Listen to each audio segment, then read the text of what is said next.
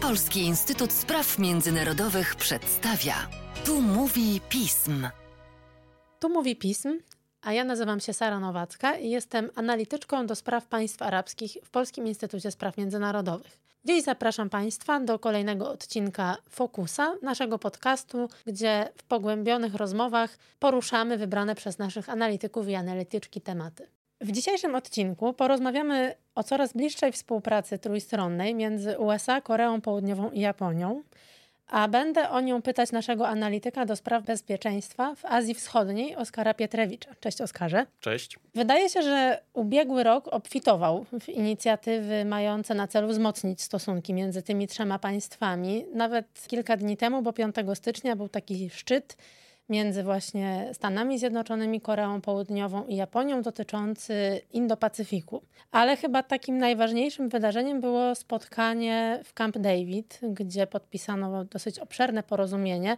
Czy możesz nam powiedzieć, co ono w sobie zawierało i co to znaczy dla relacji między tymi trzema państwami? No, faktycznie ostatni rok był rokiem bardzo dynamicznych konsultacji na najwyższym szczeblu w relacjach Stanów Zjednoczonych z dwoma bardzo ważnymi, wręcz kluczowymi sojusznikami Stanów Zjednoczonych w Azji Wschodniej, czyli Japonią a Koreą Południową. Ten dialog trójstronny nie jest normą w relacjach między tymi państwami, więc to, że dochodzi w ostatnim czasie do tak intensywnego dialogu politycznego, to jest osiągnięcie i można powiedzieć, że tutaj jest duża inicjatywa amerykańska administracji Bidena, żeby zbliżać sojuszników ze sobą, państwa, które dla siebie nie są sojusznikami, Korea Południowa i Japonia, i szczyt w Camp David w sierpniu ubiegłego roku, spotkanie Joe Bidena z prezydentem Yoon Suk-yeolem i premierem Kishidą Fumio, no, był jakby takim potwierdzeniem tego, że możemy spotkać się specjalnie na takie konkretne spotkanie, a nie przy okazji jakiegoś szczytu wielostronnego. Dotychczas w ostatnich no, dwudziestu kilku, trzydziestu latach dochodziło do spotkań, ale zawsze na marginesie czy to G20, czy innych forów wielostronnych. I te spotkania były krótkie, bardzo kurtuazyjne. Tymczasem to zeszły rok no, przeszedł do historii jako rok specjalnie przeznaczonego do tego szczytu, czyli szczytu w Camp David, ważnego też historycznie z punktu widzenia chociażby doświadczeń bliskowschodnich. Czyli to miało też wysłać sygnał, że Amerykanie mobilizują Koreę Południową i Japonię do współpracy trójstronnej, która ma tak naprawdę sygnalizować, że te trzy państwa więcej łączy niż dzieli w różnych sprawach regionalnych, tak naprawdę, dotyczących nie tylko Korei Północnej, bo w tej sprawie najczęściej te państwa się zgadzały ze sobą, bo wszystkie te państwa traktują rozwój potencjału rakietowego i nuklearnego Korei Północnej jako zagrożenie. Natomiast tutaj też pojawiły się sformułowania w tak naprawdę dwóch, trzech dokumentach podpisanych w Camp David dotyczących Chin. Tego, że Chiny są krytykowane na przykład za próby naruszania status quo na Morzu Południowochińskim. Przez lata Korea Południowa była szczególnie wstrzemięźliwa. Sygnalizowała, że jest zagrożenie, wyzwanie na Morzu Południowochińskim, ale bez wskazywania, kto jest źródłem tego zagrożenia. Tymczasem w tych porozumieniach, w tych dokumentach z Camp David, tutaj Koreańczycy się pod tym podpisali i to jest Y, można powiedzieć, już teraz standard w tej relacji trójstronnej, że te trzy państwa patrzą na Chiny bardzo podobnie. Bardzo podobnie patrzą na zagrożenia ekonomiczne ze strony Chin, bardzo podobnie też na próby naruszenia integralności terytorialnej przez Chiny, tutaj zwłaszcza właśnie Morze Południowochińskie, ale też ważne bardzo z punktu widzenia szczególnie Japończyków, Morze Wschodniochińskie i spór o wyspy Senkaku Diaoyu. Koreańczycy z południa też mają spory terytorialne z Chinami. Bardzo rzadko one są nagłaśniane publicznie, ale to są spory o drobne skałki, wysepki na Morzu Żółtym,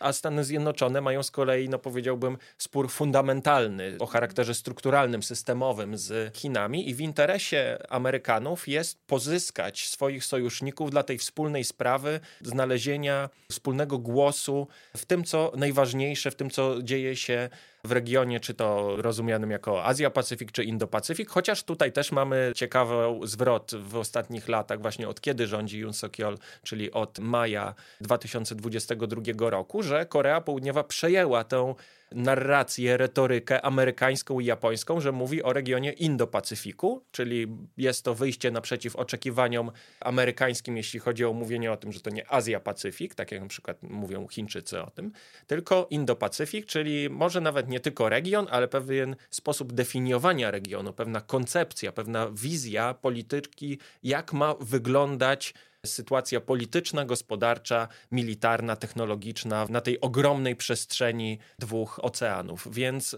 mam wrażenie, że te słowa i te podpisy złożone na tych dokumentach przez przywódców tych trzech państw potwierdziły, że teraz jest akurat moment większej zgody niż niezgody między tymi trzema państwami, co wcale nie jest regułą, nawet między sojusznikami, bo często Koreańczycy z południa z Amerykanami się spierali o to, jak ma wyglądać sojusz, kto ile wkłada do tego sojuszu, kto ponosi większą odpowiedzialność za bezpieczeństwo i tak dalej, czy się zgadzamy w ocenie Korei Północnej.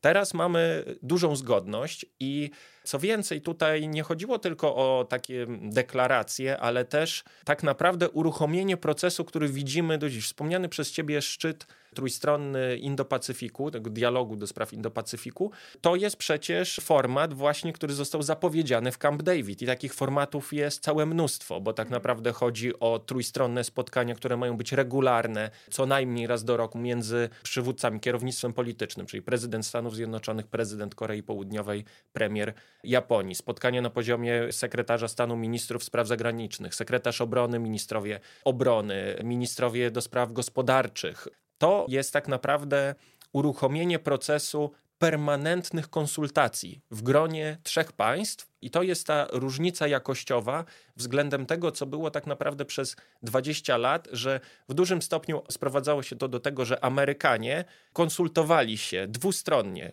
z Japończykami, z Koreańczykami z południa i jednym i drugim przekazywali, co się dogadali z tą drugą stroną. Natomiast teraz ma to zapewnić większą taką płynność i co więcej pokazać, że nie w systemie sojuszy dwustronnych amerykańskich jest siła, ale też w ugrupowaniach no, wielobokach i w trójkącie, i w czworokącie, jakim jest kład na przykład, że Amerykanie myślą raczej wielokątami, a nie tylko połączeniami na zasadzie od odcinka A do odcinka B.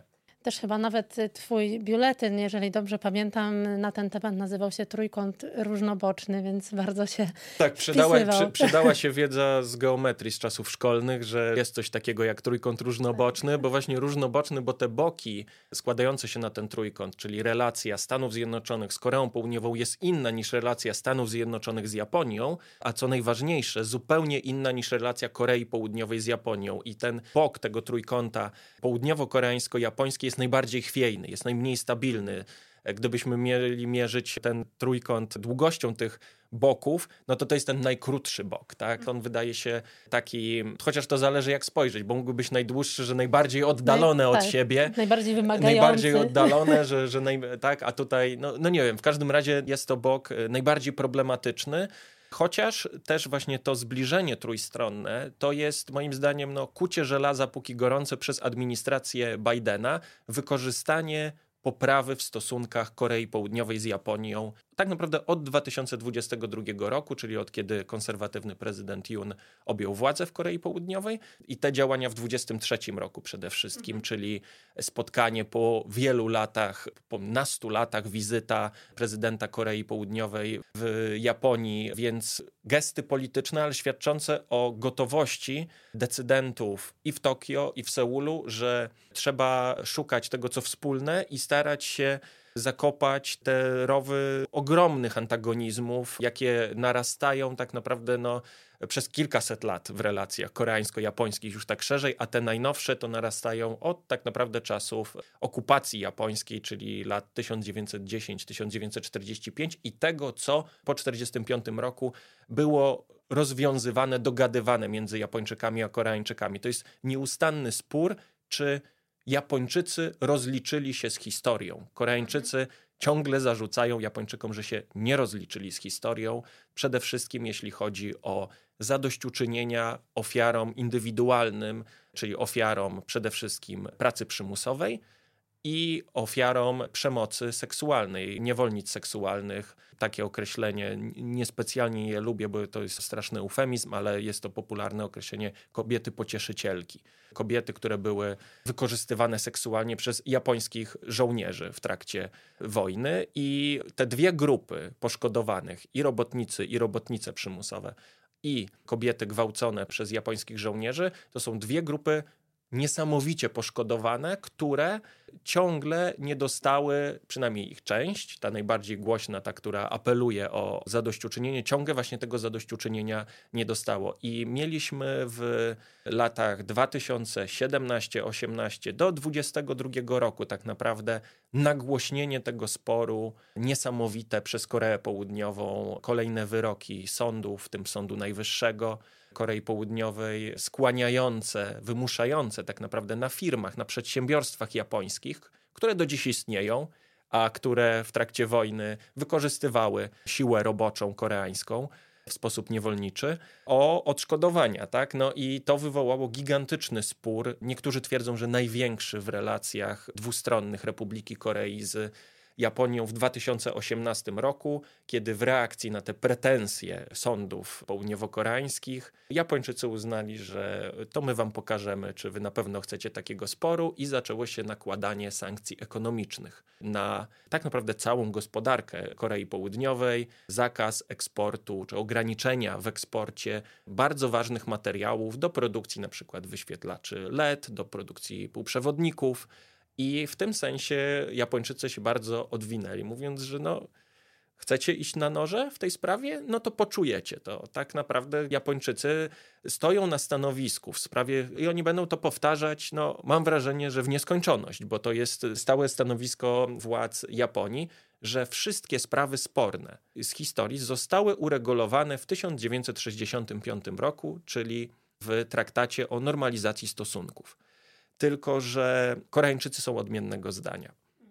Że owszem, część spraw została uregulowana, ale na przykład te odszkodowania indywidualne wcale nie. Tylko problem, i to doskonale widzieliśmy w zeszłym roku, jaką propozycję złożył rząd południowo-koreański, żeby załagodzić te spory. Z pozoru kuriozalną, to znaczy, że pieniądze, te odszkodowania robotnikom przymusowym, a tak naprawdę chodzi o kilkanaście osób, które się procesuje. To było dawno, więc większość tych osób nie żyje, nie każdy też jest zdeterminowany, żeby, żeby się tymi sprawami zajmować. I to chodzi o kilkanaście osób, robotników przymusowych, które dostały propozycję w 23 roku od rządu Korei Południowej, że dostaniecie te pieniądze, a my je wypłacimy. Wypłacimy je my, my założymy fundację publiczną, południowo-koreańską, do której pieniądze będą wpłacać firmy nie japońskie, tylko południowo-koreańskie. I z pozoru, jeśli ktoś nie zna historii relacji japońsko-południowo-koreańskich, to można powiedzieć, cóż za absurd, jak to firmy Korei Południowej mają wypłacić odszkodowania Koreańczykom, którzy byli eksploatowani ekonomicznie przez japońskie firmy kilkadziesiąt lat temu, o co chodzi. A problem polega na tym, że ten sposób rozwiązania w 1965 roku, głównie tych zadośćuczynień finansowych, no, y, był, powiedziałbym, bez uwzględnienia szkód osób indywidualnych. To znaczy, Japończycy wypłacili część pieniędzy w formie kredytów, inwestycji też i darowizn. Wypłacili rządowi Korei Południowej, tylko rząd przytulił te pieniądze. Rząd przytulił te pieniądze i przeznaczył je na to, z czego znamy dzisiaj Koreę Południową, na rozwój gospodarki, na industrializację, na tworzenie czeboli, czyli tych wielkich konglomeratów południowo-koreańskich. I część z tych konglomeratów zarobiła po prostu na tych pieniądzach wypłaconych przez Japonię.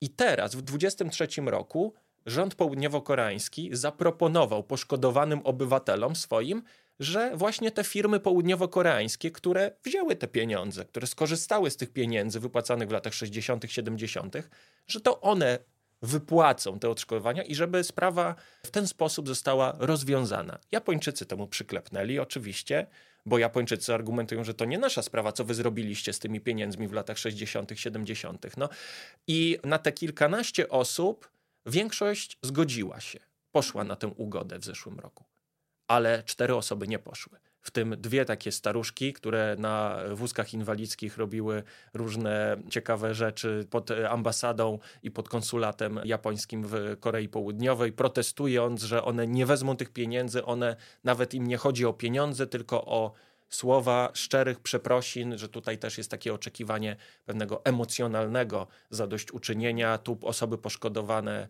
uważają, że nigdy nie usłyszały tych słów przeprosin od Japończyków. Czy, no bo skoro już powiedziałeś, że te spory powiedzmy japońsko-koreańskie, czy bardziej jakieś niewyjaśnione i nierozwiązane do końca zaszłości historyczne przekładały się właśnie na ich relacje handlowe, to czy dziś to trójstronne porozumienie możemy też właśnie odczytywać w kontekście deriskingu, dążenia do umocnienia czy zabezpieczenia łańcuchów handlowych, tak żeby one no, jakoś dookoła Chin sobie obchodziły.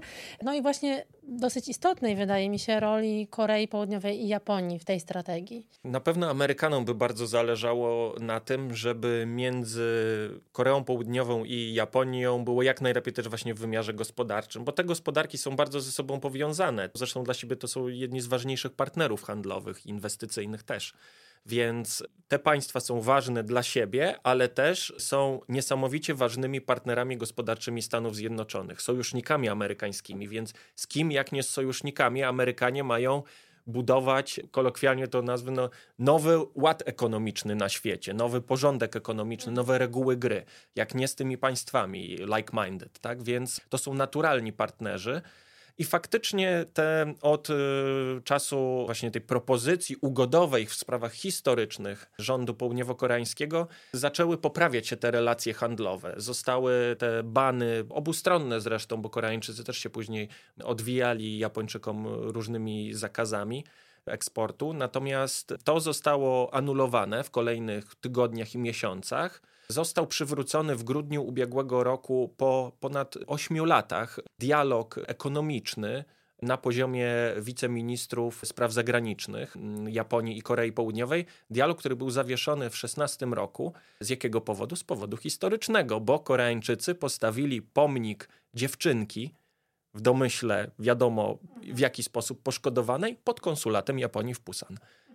I z tego powodu Japończycy zawiesili dialog ekonomiczny na tyle lat. Dopiero to wróciło. Więc widzimy, że tutaj jest bezpośredni związek między historią a handelkiem, tak? Więc to nie jest tak, że można zupełnie pokpić te sprawy historyczne, uznając, że to jest tylko dla jakichś fanatyków. Nie, nie, nie. To musimy brać pod uwagę, że te sprawy są bardzo istotne dla Koreańczyków i władze polityczne nie mogą zignorować tego. I z drugiej strony Japończycy też nie mogą tego zignorować, bo za każdym razem obawiają się, że te relacje dwustronne zmienią się w nieustanną listę żądań że Japończycy muszą ciągle za coś przepraszać, ciągle wypłacać pieniądze i tak dalej, podczas gdy oni twierdzą, że wszystko zostało załatwione. I faktycznie to, o czym mówisz, przydałoby się, żeby ta współpraca była jak najgłębsza, żeby przede wszystkim e, w tych sektorach nowoczesnych technologii, żeby tutaj to się rozwijało, żeby te chociażby współpraca w zakresie półprzewodników się rozwijała i w zakresie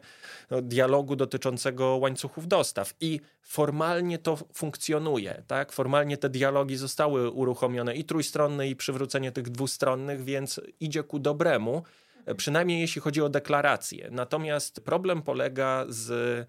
No tutaj a niech będzie, trudno, to zaryzykuję takie stwierdzenie, że najbardziej wrażliwym punktem jest Korea Południowa ze względu na skalę uzależnienia od rynku chińskiego. Japończycy sporo rzeczy zrobili już lata temu, jeśli chodzi o ograniczanie zależności od Chin. Na przykład rzecz metale ziem rzadkich. Mieli spór terytorialny nagłośniony w 2012 roku Japończycy z Chinami i wtedy w związku z tym sporem terytorialnym Chińczycy zablokowali eksport metali ziem rzadkich do Japonii. Japonia wtedy ponad 90% tego sprowadzała. Przez 10 lat Japończycy zeszli do poziomu poniżej 50%, jeśli chodzi o sprowadzanie metali ziem rzadkich z Chin. Czyli da się. Zaczęli inwestować w kopalnie w Afryce, w Azji Centralnej. okazuje się, że można też y, tak podejść i starać się jakoś dywersyfikować też te dostawy tego, w czym Chińczycy są mocni, że można powiedzieć, że no, trzymają za twarz większość świata, że no, bez nas nie dacie sobie rady i Koreańczycy szczególnie nie dadzą sobie rady bez rynku chińskiego i dobrze to widać po tym, jak Koreańczycy panicznie reagują na sygnały dotyczące potencjalnych ograniczeń ze strony Stanów Zjednoczonych, jeśli chodzi na przykład o produkcję, zwłaszcza półprzewodników w Chinach. Tak? To znaczy, część produkcji tego typu dóbr południowo-koreańskiej jest ulokowana w zakładach w Chinach. I Koreańczycy no, wywalczyli sobie ulgi, nazwijmy to, wyjątki, że mogą kontynuować produkcję części tych towarów, szczególnie zaawansowanych technologicznie w Chinach, bo Amerykanie pozwalają im jeszcze przez rok, przez może przez kolejne lata, tak? Ale to jest y, to tylko świadczy o tym, że Korea Południowa nie może się tak uwolnić z tego uścisku łatwo chińskiego, bo bardzo duże korzyści czerpie biznes południowo-koreański z Chin. Oczywiście Chiny w ostatnich latach są coraz większym wyzwaniem ekonomicznym, są konkurentem ekonomicznym, na przykład dla przemysłu stalowego południowo-koreańskiego. Ale tak czy siak dla Czeboli to rynek chiński jest szalenie, szalenie ważny, chociaż tutaj działania podejmowane przez Xi Jinpinga, zwłaszcza w trakcie pandemii, też dały do myślenia, że swoboda funkcjonowania biznesu nie jest tak duża jak kiedyś, więc Koreańczycy z południa też są otwarci na to, żeby pogłębiać współpracę z innymi partnerami, w tym ze Stanami Zjednoczonymi. No tylko tutaj pojawiają się, i to jest, powiedziałbym, a propos deriskingu i tak dalej, to niekiedy to, że oni są krytyczni wobec Chin, oni, Japończycy, są krytyczni wobec Chin. OK. I my myślimy, że może oni naturalnymi partnerami będą nas, tylko że oni często formułują wspólny front, żeby wynegocjować jak najlepsze warunki funkcjonowania na rynku unijnym, bo część rzeczy dotyczących wymogów środowiskowych na przykład oni traktują jako zagrożenie dla swoich biznesów. I w tym sensie oni wcale nie są w każdej sprawie naturalnym partnerem dla, nazwijmy to, szeroko pojętego Zachodu, tym bardziej, że Koreańczycy i Japończycy są, wydaje mi się, zawiedzeni tym, w jaką stronę poszły regulacje w Stanach Zjednoczonych dotyczące Inflation Reduction Act, że to jest coś, co jest traktowane jako wyraz protekcjonizmu amerykańskiego. I to trochę biznes południowo-koreański, z tego co obserwuję, no zarzuca Amerykanom, że okej, okay, krytykujecie Chińczyków za coś, no ale sami nie proponujecie wcale jakichś preferencyjnych warunków wejścia na amerykański rynek. To znaczy proponujecie na przykład dla samochodów elektrycznych, że to ma być rynek dla firm amerykańskich. Więc no, czy na pewno mamy pójść tą drogą? Jakby podzielamy wasze zastrzeżenia dotyczące zwłaszcza tego upolitycznienia gospodarczych spraw przez Chiny. Jasna sprawa. Obawiamy się tego. Zresztą Koreańczycy doskonale to przerobili w 2016 roku. Zgodzili się na instalację systemu antyrakietowego amerykańskiego i w zamian co zrobili Chińczycy? Ban ekonomiczny na część rzeczy, tak? Dostali po prostu ekonomicznie po łapach, dostały ekonomicznie, no to też powiązane z ekonomiczną, na przykład zespoły k-popowe, tak? Które miały zabukowane koncerty w Chinach. Chiny to był jeden z większych rynków dla popkultury południowo-koreańskiej, ale partia chińska zakazała. Tak? I to okazało się bardzo dotkliwe ekonomicznie dla Korei Południowej, więc oni dobrze zdają sobie sprawę że, z tego, że Chiny wykorzystają wszelkie możliwe narzędzia presji. Jeśli to będą narzędzia ekonomiczne, nie ma sprawy do celów politycznych. Chińczycy na pewno to będą robić, Koreańczycy nie mają co do tego złudzeń, ale czy to oznacza, że propozycje amerykańskie są na pewno optymalne biznesowo, no tutaj jest bardzo duży znak zapytania.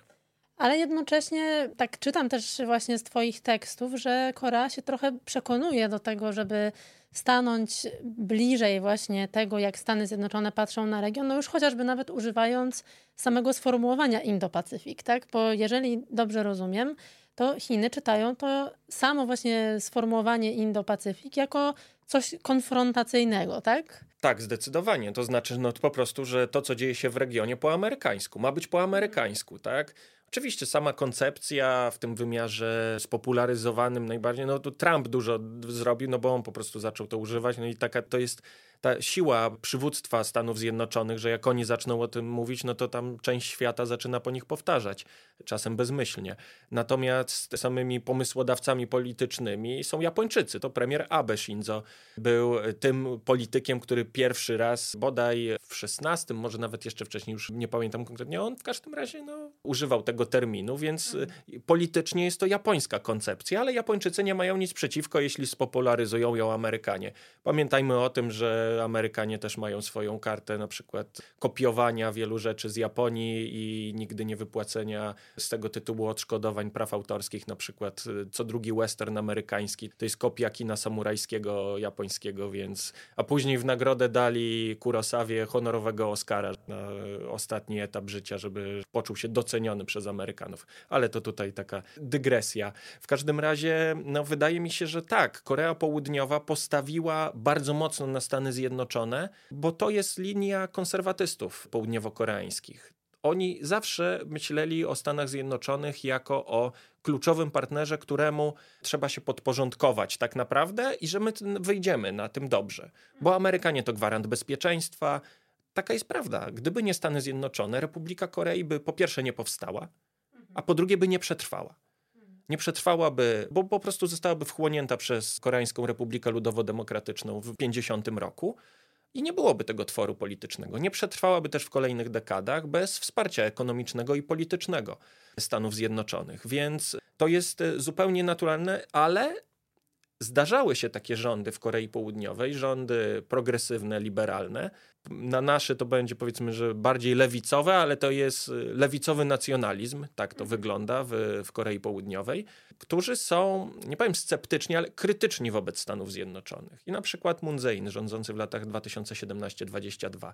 On oczywiście, że popierał sojusz ze Stanami Zjednoczonymi, szukał współpracy z Trumpem, chociaż to było bardzo trudne ale no, jak nie współpracować ze Stanami Zjednoczonymi, 28 tysięcy amerykańskich żołnierzy jest w Korei Południowej, to jest filar bezpieczeństwa, to jest niesamowicie ważny partner ekonomiczno-technologiczny. Jasna sprawa, że Korea Południowa widzi swoją przyszłość w bliskich relacjach ze Stanami Zjednoczonymi, ale to nie oznaczało w wydaniu liberałów popierania na przykład amerykańskiej polityki w regionie. I dlatego Moon mimo nacisków Amerykanów mówił, żaden Indo-Pacyfik, Azja-Pacyfik. Nie chcemy się konfrontować z Chinami. Takie było podejście i mamy do czynienia z krajem bardzo spolaryzowanym politycznie. To wybory w 2022 roku niesamowicie pokazały prezydenckie. Przecież tam prezydent wybrany Jun wygrał nad kandydatem drugiej opcji niecałym punktem procentowym. Tak? Więc mówimy o tak gigantycznej polaryzacji społeczeństwa, i nie jest tak, że to, co mówi prezydent, jest głosem elit politycznych wszystkich. I polityka właśnie takiego zbliżenia ze Stanami Zjednoczonymi, popierania amerykańskiej retoryki w regionie, popierania amerykańskich działań wobec Chin jest bardzo krytykowana przez opozycję w Korei Południowej. W tym roku, w kwietniu, będziemy mieli wybory parlamentarne. Zobaczy się, jaki jest rozkład w parlamencie bo może być tak, że obecnie jest w Korei Południowej kohabitacja. Prezydent jest konserwatystą, parlament jest y, z przewagą liberałów. To wymusza kohabitację, to utrudnia funkcjonowanie władzy wykonawczej i może po wyborach w kwietniu będzie jeszcze trudniej funkcjonować prezydentowi, którego rola jest oczywiście kluczowa w tym e, systemie takim prawie prezydenckim, tak to nazwijmy. Więc tutaj jest przechylenie się w stronę Stanów Zjednoczonych Korea Południowa, moim zdaniem, nigdy nie była pośrodku i nigdy nie chciała być pośrodku. To tylko było, powiedziałbym bardziej, to były głosy intelektualistów, że musimy wybrać drogę takiej równowagi, bo Chiny ważne ekonomicznie, ważne dlatego, że z Chinami mamy wielowiekowe doświadczenia, że Chiny to sojusznik Korei Północnej, to w sprawie Korei Północnej też powinniśmy rozmawiać z Chinami. No ale dla państwa, jakim jest Republika Korei, nie ma ważniejszego partnera niż Stany Zjednoczone i nikt nie zrezygnuje z sojuszu ze Stanami Zjednoczonymi. Chodzi tak naprawdę o różnicę w tym, jak ma się układać ta relacja sojusznicza, a nie takie twierdzenie, że Korea Południowa będzie pośrodku. To by nie odpowiadało specyfice tego, czym są Stany Zjednoczone, sojusznik traktatowy, a czym są Chiny, strategiczny partner, z którym w tym ta administracja liberalna też miała w ostatnich latach masę problemów. Więc to jest tak, że mamy, powiedziałbym, dociśnięcie tego wariantu, takie, że on jest jeszcze bardziej wyrazisty, ten wariant proamerykański, bo e, powiedziałbym, że to jest taka sytuacja domyślna, że prezydent Korei Południowej będzie przede wszystkim współpracował ze Stanami Zjednoczonymi, no bo po prostu od Stanów Zjednoczonych kwestie bezpieczeństwa Korei Południowej są uzależnione. To się nie zmieni. To absolutnie jest trudne do wyobrażenia. Tyle, że oczywiście czasem są próby takich e, targów politycznych coś za coś. Popieramy amerykańską koncepcję regionalną Indo-Pacyfiku. Zgadzamy się na dialog trójstronny z Japonią. Niektórzy, to zwłaszcza opozycja w Korei Południowej, krytykuje Juna, że jego zbliżenie z Japonią to jest efekt zabiegów amerykańskich, że po prostu jako proamerykański polityk posłuchał się Amerykanów, bo Amerykanie naciskali, no weźcie, dogadajcie się z tymi Japończykami. No i opozycja jest y, wściekła z tego powodu od, od mhm. ponad roku. Mówię, że, że absolutnie. Dlatego to zbliżenie japońsko-południowo-koreańskie w tych warunkach polaryzacji wewnętrznej w Korei Południowej to nie jest wcale coś oczywistego. Jak będzie kolejny prezydent, to jeszcze sporo lat, bo to będzie dopiero 27 rok. No chyba, że będzie impeachment wcześniej, co się czasem zdarza. Zdarzyło się w 16-17 roku, że mhm. było usunięcie zgodnie z prawem rządzącej prezydent Korei Południowej. No ale przyjmijmy, że będzie do końca kadencji Jun, no to do 27 roku taki kurs pojednawczy bardziej z Japonią może być. Ale czy to oznacza, że to będzie już stała w polityce południowo-koreańskiej? Mam co do tego wątpliwości, tym bardziej, że w grudniu ubiegłego roku no mieliśmy wyroki sądu, w tym Sądu Najwyższego, właśnie w tych sprawach, nowe wyroki potwierdzające tę chęć roszczeń południowo-koreańskich w stosunku do firm japońskich. Więc mamy ten spór, mimo porozumienia politycznego, Wydaje się, że to jest załagodzone, ale sądy w Korei Południowej ciągle uznają, że obywatele poszkodowani, południowo-koreańscy, mają prawo żądać zadośćuczynień indywidualnych, finansowych od Japonii i to dotyczy zarówno tych niewolnic seksualnych, jak i ofiar pracy przymusowej. Jakby tego było mało, to mamy jeszcze spór terytorialny między Koreą Południową a Japonią i w grudniu, tak mi się wydaje, że też to było w ostatnim miesiącu, Korea Południowa przeprowadziła manewry wokół wyspy Togdo, która jest, Japończycy ją nazywają Takeshima i uważają za swoją, ale Koreańczycy wokół niej przeprowadzili manewry. Oczywiście zostało to oprotestowane przez MSZ japoński i tu nie ma jakiejkolwiek woli rozmów na ten temat. Po prostu Koreańczycy mówią, tu nie będzie żadnego mediacji, oddania pod jakieś trybunały międzynarodowe, bo to jest nasze. Tak? To nie ma w ogóle o czym tutaj rozmawiać, to jest nasze. I, I tyle. No, a Japończycy twierdzą, że w trakcie wojny koreańskiej, bo wtedy to się wydarzyło, no, Republika Korei no, nielegalnie zagarnęła te, te wyspy, tak naprawdę kawał skał. I to jest niesamowite, jak e, w Korei Południowej, jak, jak się wyląduje na lotnisku Incheon i jedzie się metrem do, do Seulu, to już w metrze zobaczy się wiele reklam dotyczących, bo to jak reklamy wygląda de facto, a to są manifesty polityczne, to kto jest nasze. Tak? Ale też przedsiębiorcy prywatni potrafią wykupić billboard z tym, żeby było zaznaczone, że te parę skał na wodzie jest nasze i że to jest element naszej dumy narodowej. Tutaj nie oddamy tego nigdy Japonii, żeby Japończycy pamiętali o tym, że, że to jest nasze, nie mają co rościć do tego praw. Do tego też jeszcze dochodzą sprawy na przykład podręczników szkolnych, że Koreańczycy na bieżąco monitorują, czego uczą się dzieci w szkołach japońskich. Czy uczą się tego, że ich przodkowie zabijali, wyżynali, gwałcili Koreańczyków, Koreanki. Muszą się tego uczyć, powinni się tego uczyć, a tam zazwyczaj jest tak naokoło o tym, nie za bardzo, jest coś pominięte i to są sprawy, które nie są od jakimiś tam Michałkami. To jest ciągle żywe też dlatego, że to jest bardzo atrakcyjne politycznie, wewnętrznie w Korei Południowej. I lewica południowo-koreańska, będąca obecnie w opozycji, ale jednak istotna siła polityczna zawsze będzie grać na tych nastrojach i zawsze je będzie podgrzewać. Mimo tego, że młodzi Koreańczycy patrzą już trochę inaczej na Japonię. Badania opinii publicznej wskazują, że już nie myślą tymi kategoriami, że na poziomie kontaktów międzyludzkich, zainteresowania popkulturą japońską i w drugą stronę koreańską, tutaj jest zbliżenie tych ludzi, tak? Natomiast historia potrafi ich bardzo podzielić i przekłada się to wówczas na problemy polityczne i ta sytuacja, jaka była przez te wiele lat po 18 roku, to był ogromny problem dla Stanów Zjednoczonych, że mamy dwóch potężnych sojuszników w Azji Wschodniej. To powinien być nasz aset, ten trójkąt. Mhm. Ale ten bok jeden był totalnie zawalony i w ostatnim roku Amerykanie wkomponowali ponownie ten bok do tego trójkąta, mhm. ale czy on jest tak mocno wklejony? No ja mam co do tego wątpliwości, bo jedno to jest e, ten czynnik południowo-koreański, a drugie to jest czynnik japoński.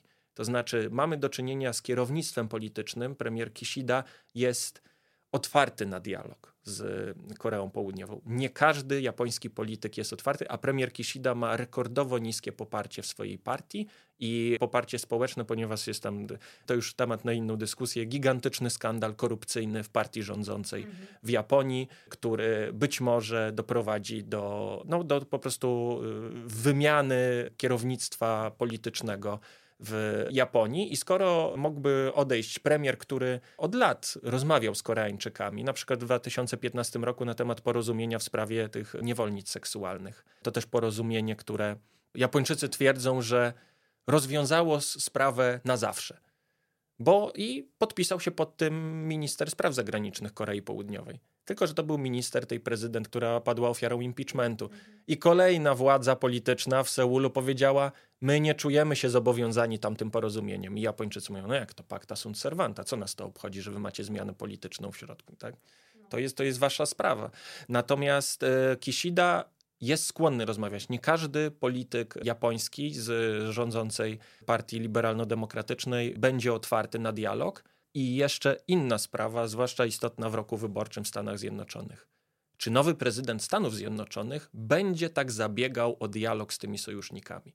Bo jak rządził Donald Trump, to Amerykanie, jego administracja nie zrobiła nic pozytywnego w sprawie pojednania tych skłóconych wówczas Koreańczyków i Japończyków. Więc tutaj zmiany bliższe lub dalsze wewnętrzne. W każdym z tych państw mogą sprawić, że ten trójkąt po prostu trochę się nam rozmyje w kolejnych latach, ale na tę chwilę mamy bardzo intensywne konsultacje, przede wszystkim w ostatnim czasie dotyczące zagrożeń z Korei Północnej. To jest, to jest, wydaje mi się, coś, co bardzo zbliża, zwłaszcza jeśli chodzi o monitorowanie aktywności rakietowej północno-koreańskiej. To jest, e, każdy z tych państw ma swój wkład, żeby zapewnić bezpieczeństwo w regionie. No właśnie, wydaje się, że świetnie zarysowałeś to, powiedzmy, słabe punkty, czy jakieś nawet wręcz linie przerywane w tym trójkącie, ale trzymając się tej metafory, można powiedzieć, że tymi punktami, gdzie te linie się łączą, no to właśnie jest przede wszystkim bezpieczeństwo, i zdaje się, że Korea Północna też w ostatnich latach zwłaszcza wyrasta znów na, taki, no, na takie bardzo dotykalne zagrożenie. Tak? I na koniec, jakbym Cię mogła poprosić właśnie o zarysowanie tego, jak, jak ten czynnik też zmotywował trzech sojuszników do tego, żeby siedli razem w trójkę przy stole.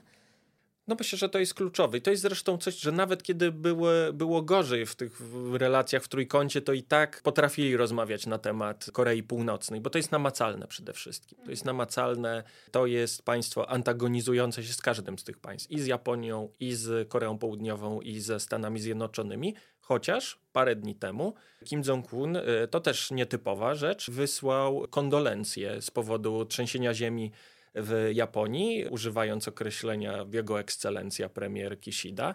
E, bo zazwyczaj są to określenia w stylu tam japońskie psy i tak dalej, więc to jest różnica jednak jakościowa, kiedy zwraca się do premiera rządu Japonii w taki sposób i jeszcze wyraża smutek i ubolewanie z powodu tej katastrofy naturalnej. No tak, ale jak ostatnio było przemówienie Kim Jong-una dotyczące z kolei Korei Południowej, to trochę innych słów chyba tam Tak, użył. no i tam było grubo, tam było zdecydowanie grubo, bo tam to też jest niesamowite w północno-koreańskiej propagandzie, że oni używają często słów, których człowiek po prostu nie zna. Nie zna i na przykład pamiętam w 2000 XVII chyba, oni użyli określenia dotard, po angielsku tłumaczyli go na Donalda Trumpa.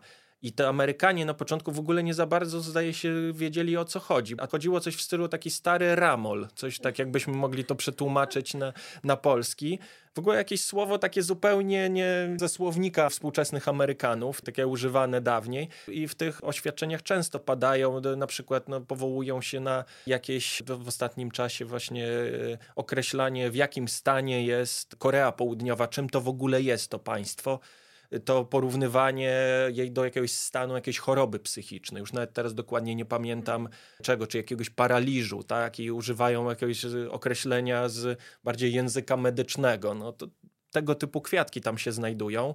I faktycznie w relacjach z południem, co widzimy, w ostatnich tygodniach, no będzie tylko goręcej, będzie tylko więcej tej próby sił strzelania. Język to jedno, ta retoryka jest zarysowana i mam wrażenie, że to sprawia, że to też będą brali pod uwagę Japończycy i Amerykanie, że na Półwyspie Koreańskim może być bardzo gorąco.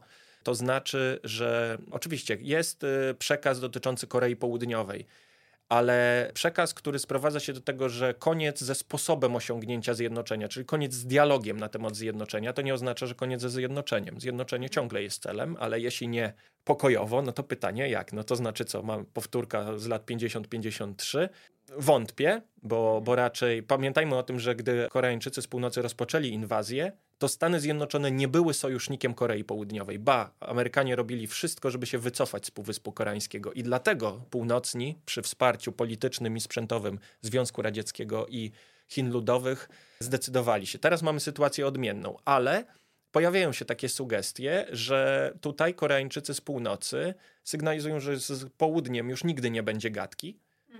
Na temat zjednoczenia, ale może ze Stanami Zjednoczonymi porozmawiamy na temat zjednoczenia Korei ponad głowami Koreańczyków z południa. To mam wrażenie jest bardzo myślenie życzeniowe, gdyby tak było, ale właśnie widzimy, że jeśli jest trójstronna współpraca, to tutaj, tutaj tak, skreślamy Koreańczyków z południa, no bo rządzi ten Jun, który został określony w innym oświadczeniu przez siostrę Kim Jong-una, Kim Yo-jong, mianem głupiego, ale przynajmniej szczerego, jeśli chodzi o wrogość wobec Korei Północnej. Tego, temu panu dziękujemy, a równocześnie argument, że on wzmacnia swoją współpracę ze Stanami Zjednoczonymi, no to my wzmacniamy swój potencjał naturalny. My wzmacniamy stosunki z Rosją na przykład, tak? Mhm. Naturalne. Przeciwwaga. To nie jest tak, że ci na południu nic nie robią i to są potulne owieczki. Wręcz przeciwnie. Natomiast tutaj właśnie też sygnał wysłany do Japonii, że może takie zmiękczanie, że ten trójkąt generalnie jest bardzo niepomyśli Koreańczyków z północy i dlatego oni, mam wrażenie, będą podgrzewać w roku wyborczym i na południu, to co wspomniałem, wybory parlamentarne w kwietniu, ale w roku wyborczym przede wszystkim w Stanach Zjednoczonych. Chcą wrócić na agendę amerykańskiej polityki zagranicznej, byli odsunięci z niej. To też kwestia pandemii i tak dalej, ale byli na uboczu i Korea Północna e, wraca, znaczy nie zniknęła, tylko też wraca w trochę innym wydaniu, to znaczy wygląda na to, że faktycznie mówimy o państwie bardzo zaangażowanym w wojnę w Europie. Bo te doniesienia potwierdzane przez Amerykanów no, na to wskazują, że Rosjanie do ostrzału celów w Ukrainie używają sprzętu, w tym broni rakietowej północno-koreańskiej te tak zwane Kim Skandery, czyli wzorowane na Iskanderach pociski KN-23. To jest w ogóle bardzo niebezpieczne z tego względu, że to jest uzbrojenie, które Koreańczycy pokazali po raz pierwszy, zdaje się, w 18 roku. Później je testowali. I tak często mam takie wątpliwości, czy oni pokazują, testują, nie wiadomo, czy to działa, nie działa. No wygląda na to, że działa. I to też jest, że oni testują swoje uzbrojenie w cudzej wojnie korzystając oczywiście z tego, że Rosja jest w potrzebie, Rosja weźmie od każdego. I tutaj Koreańczycy z północy no, nie mają zbyt wiele do zaoferowania, ale to mają akurat. Ale okazuje się, że nie tylko amunicja artyleryjska, nie jakieś rzeczy do starych czołgów, tylko też uzbrojenie, nawet jeśli wadliwe, to no, przynoszące spustoszenie i dające możliwość Rosji kontynuowania działań zbrojnych. Być może to nie będzie zmiana jakościowa na froncie, ale coś, co jest bardzo przydatne Rosji, więc mówimy o tak naprawdę przychodzi mi tylko Iran jako inne państwo, tak bezpośrednio zaangażowane po stronie Rosji, w ten sposób wspierające. Bo Chiny to jest inna kategoria, tutaj bardziej dual use wchodzi w grę i przede wszystkim wsparcie polityczne i ekonomiczne dla gospodarki rosyjskiej. A tutaj Korea Północna no, postawiła na to bardzo mocno, widząc, że w warunkach sporów Stany Zjednoczone z Rosją, Stany Zjednoczone z Chinami, stawiamy na ten podział świata i my jesteśmy po konkretnej stronie, nie gdzieś po środku, że to nie, nie, nie, jesteśmy po tej stronie i staramy się uzasadnić, że my jesteśmy potrzebni dla Rosji. Być może będzie ten moment, że dla Chin będziemy w czymś potrzebni. Chińczycy zainteresowani Tajwanem, a niech Amerykanie zajmują się Półwyspem Koreańskim. Może Chińczykom to będzie na rękę. To oczywiście są spekulacje. Daleki jestem od tego, żeby twierdzić, że Korea Północna jest sterowalna, bo często pojawiają się takie argumenty, że to jest państwo oczywiście słabe, na garnuszku, ale ono nie jest kierowane przez nikogo innego, jak tylko przez Kim Jong-una i jego ludzi. Nie jest sterowane ani przez Moskwę, ani przez Pekin. Bo gdyby tak było, to byłoby to być może dużo spokojniejsze państwo, stanowiące dużo mniejsze zagrożenie, bardziej przewidywalne, a ono jest trudnym partnerem też dla Rosji i dla, dla Chin. Chińczycy przez lata starali się wejść na rynek północno-koreański i spotykało ich no, rozczarowania, to mało powiedziane, po prostu te biznesy były nacjonalizowane przez Koreańczyków z północy. Ba, Koreańczycy z północy robili wiele ataków hakerskich, przeprowadzali na cele w Rosji i to w ostatnich dwóch latach, tak? Więc nie ma z tym w ogóle problemu. Co z tego, że nasz partner polityczny okraść partnera, to jeszcze, jeszcze większe propsy. Więc to jest w ogóle, mam wrażenie, taki rodzaj państwa, który jest niesamowicie problematyczny i taki, który jest bardzo pragmatyczny podmiot polityczny. Im opłacało się zbliżyć do Korei Południowej w 2018 roku. Opłacało się, uznaj, że to się opłaca. Opłacało się zacząć rozmowy z Trumpem. Zawiedli się, to mamy zmianę frontu. Czy zmiany ewentualne w Stanach Zjednoczonych doprowadzą do tego, że znowu Koreańczycy z północy zaczną się uśmiechać? Czy z perspektywy czasu będziemy mogli ocenić, że teraz ta pełzająca eskalacja na Półwyspie Koreańskim jest podbudową pod przyszłe negocjacje z Amerykanami, się okaże, bo tak było w 17 roku. Się okazało, że w 17 było łubu-dubu z Amerykanami i, i wymiana ciosów retoryczna między Kimem a Trumpem i w następnym roku już się spotkali ale nawet jeśli się spotkają, nawet jeśli będą chcieli rozmawiać, to na jaki temat? Bo na temat denuklearyzacji, czyli tego, czym Korea Północna robi wrażenie, czym zwraca na siebie uwagę, to przecież oni tego nie oddadzą. I jest pytanie, na jaki temat rozmawiać z Koreą Północną, na jakich warunkach i zaryzykuję tezę, mam nadzieję, że ona się będzie negatywnie zweryfikowana w najbliższym czasie, to znaczy, że być może okno rozmów z Koreą Północną zostało zamknięte w 2019 roku. Te nieudane rozmowy z Trumpem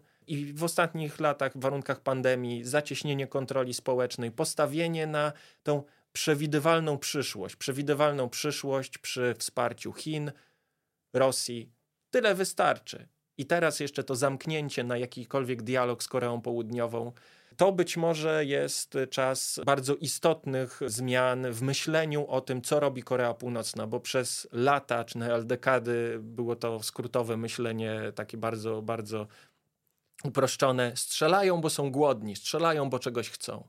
Otóż może nie będą już czegoś takiego chcieli. Może już przekonali się, że nic nie uzyskają ani od Korei Południowej, ani od y, Stanów Zjednoczonych, co byłoby dla nich korzystne.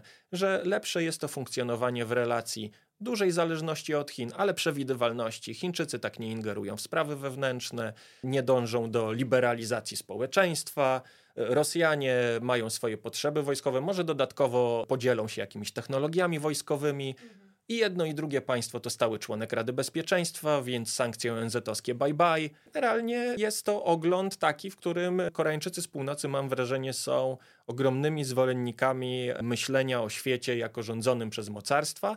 Jest parę mocarstw na świecie i my musimy ocenić taktyczne zbliżenie, z którym z tych mocarstw przyniesie nam jak najwięcej. I widać, że wojna rosyjska na Ukrainie no, okazała się bardzo sprzyjającą okolicznością dla Korei Północnej, żeby na nowo zaistnieć i te doniesienia o dostawach i amunicji, i uzbrojenia północno-koreańskiego dla Rosji na cele wojenne na Ukrainie to jest przykład też tego, że reżim nieproliferacji nie działa. A tak samo mamy to wywiad południowo-koreański od wielu tygodni informuje, że czym strzela Hamas też z Korei Północnej coś się znalazło generalnie. Bliski Wschód to też od lat był bardzo i jest nadal bardzo atrakcyjny rynek dla Korei Północnej, żeby opchnąć cokolwiek, choćby kałachy, ale niech biorą, bo niewiele mamy do zaoferowania światu poza właśnie takimi rzeczami. Oskarze, już kończąc w tym kontekście, polecę Twoją książkę, bo pojawił się wątek mocarstw, więc myślę, że, że jak najbardziej pasuje, a myślę, że też wyciągnęliśmy tu z worka tyle wątków, że warto chyba się mocniej zainteresować tym, co się dzieje w Korei. Spór o Koreę, rola USA i Chin w kształtowaniu bezpieczeństwa międzynarodowego na Półwyspie Koreańskim pod koniec 2022 roku, więc cały czas bardzo aktualna publikacja. Bardzo Państwa zachęcam. Tobie bardzo dziękuję za tą przeciekawą rozmowę. Dziękuję. do usłyszenia. Do usłyszenia. To już wszystko na dziś. Tradycyjnie zachęcam Państwa do śledzenia pismu w mediach społecznościowych i słuchania naszych podcastów, które są dostępne we wszystkich platformach podcastowych i na YouTubie. Do usłyszenia w Depeszy. Tu mówił pism.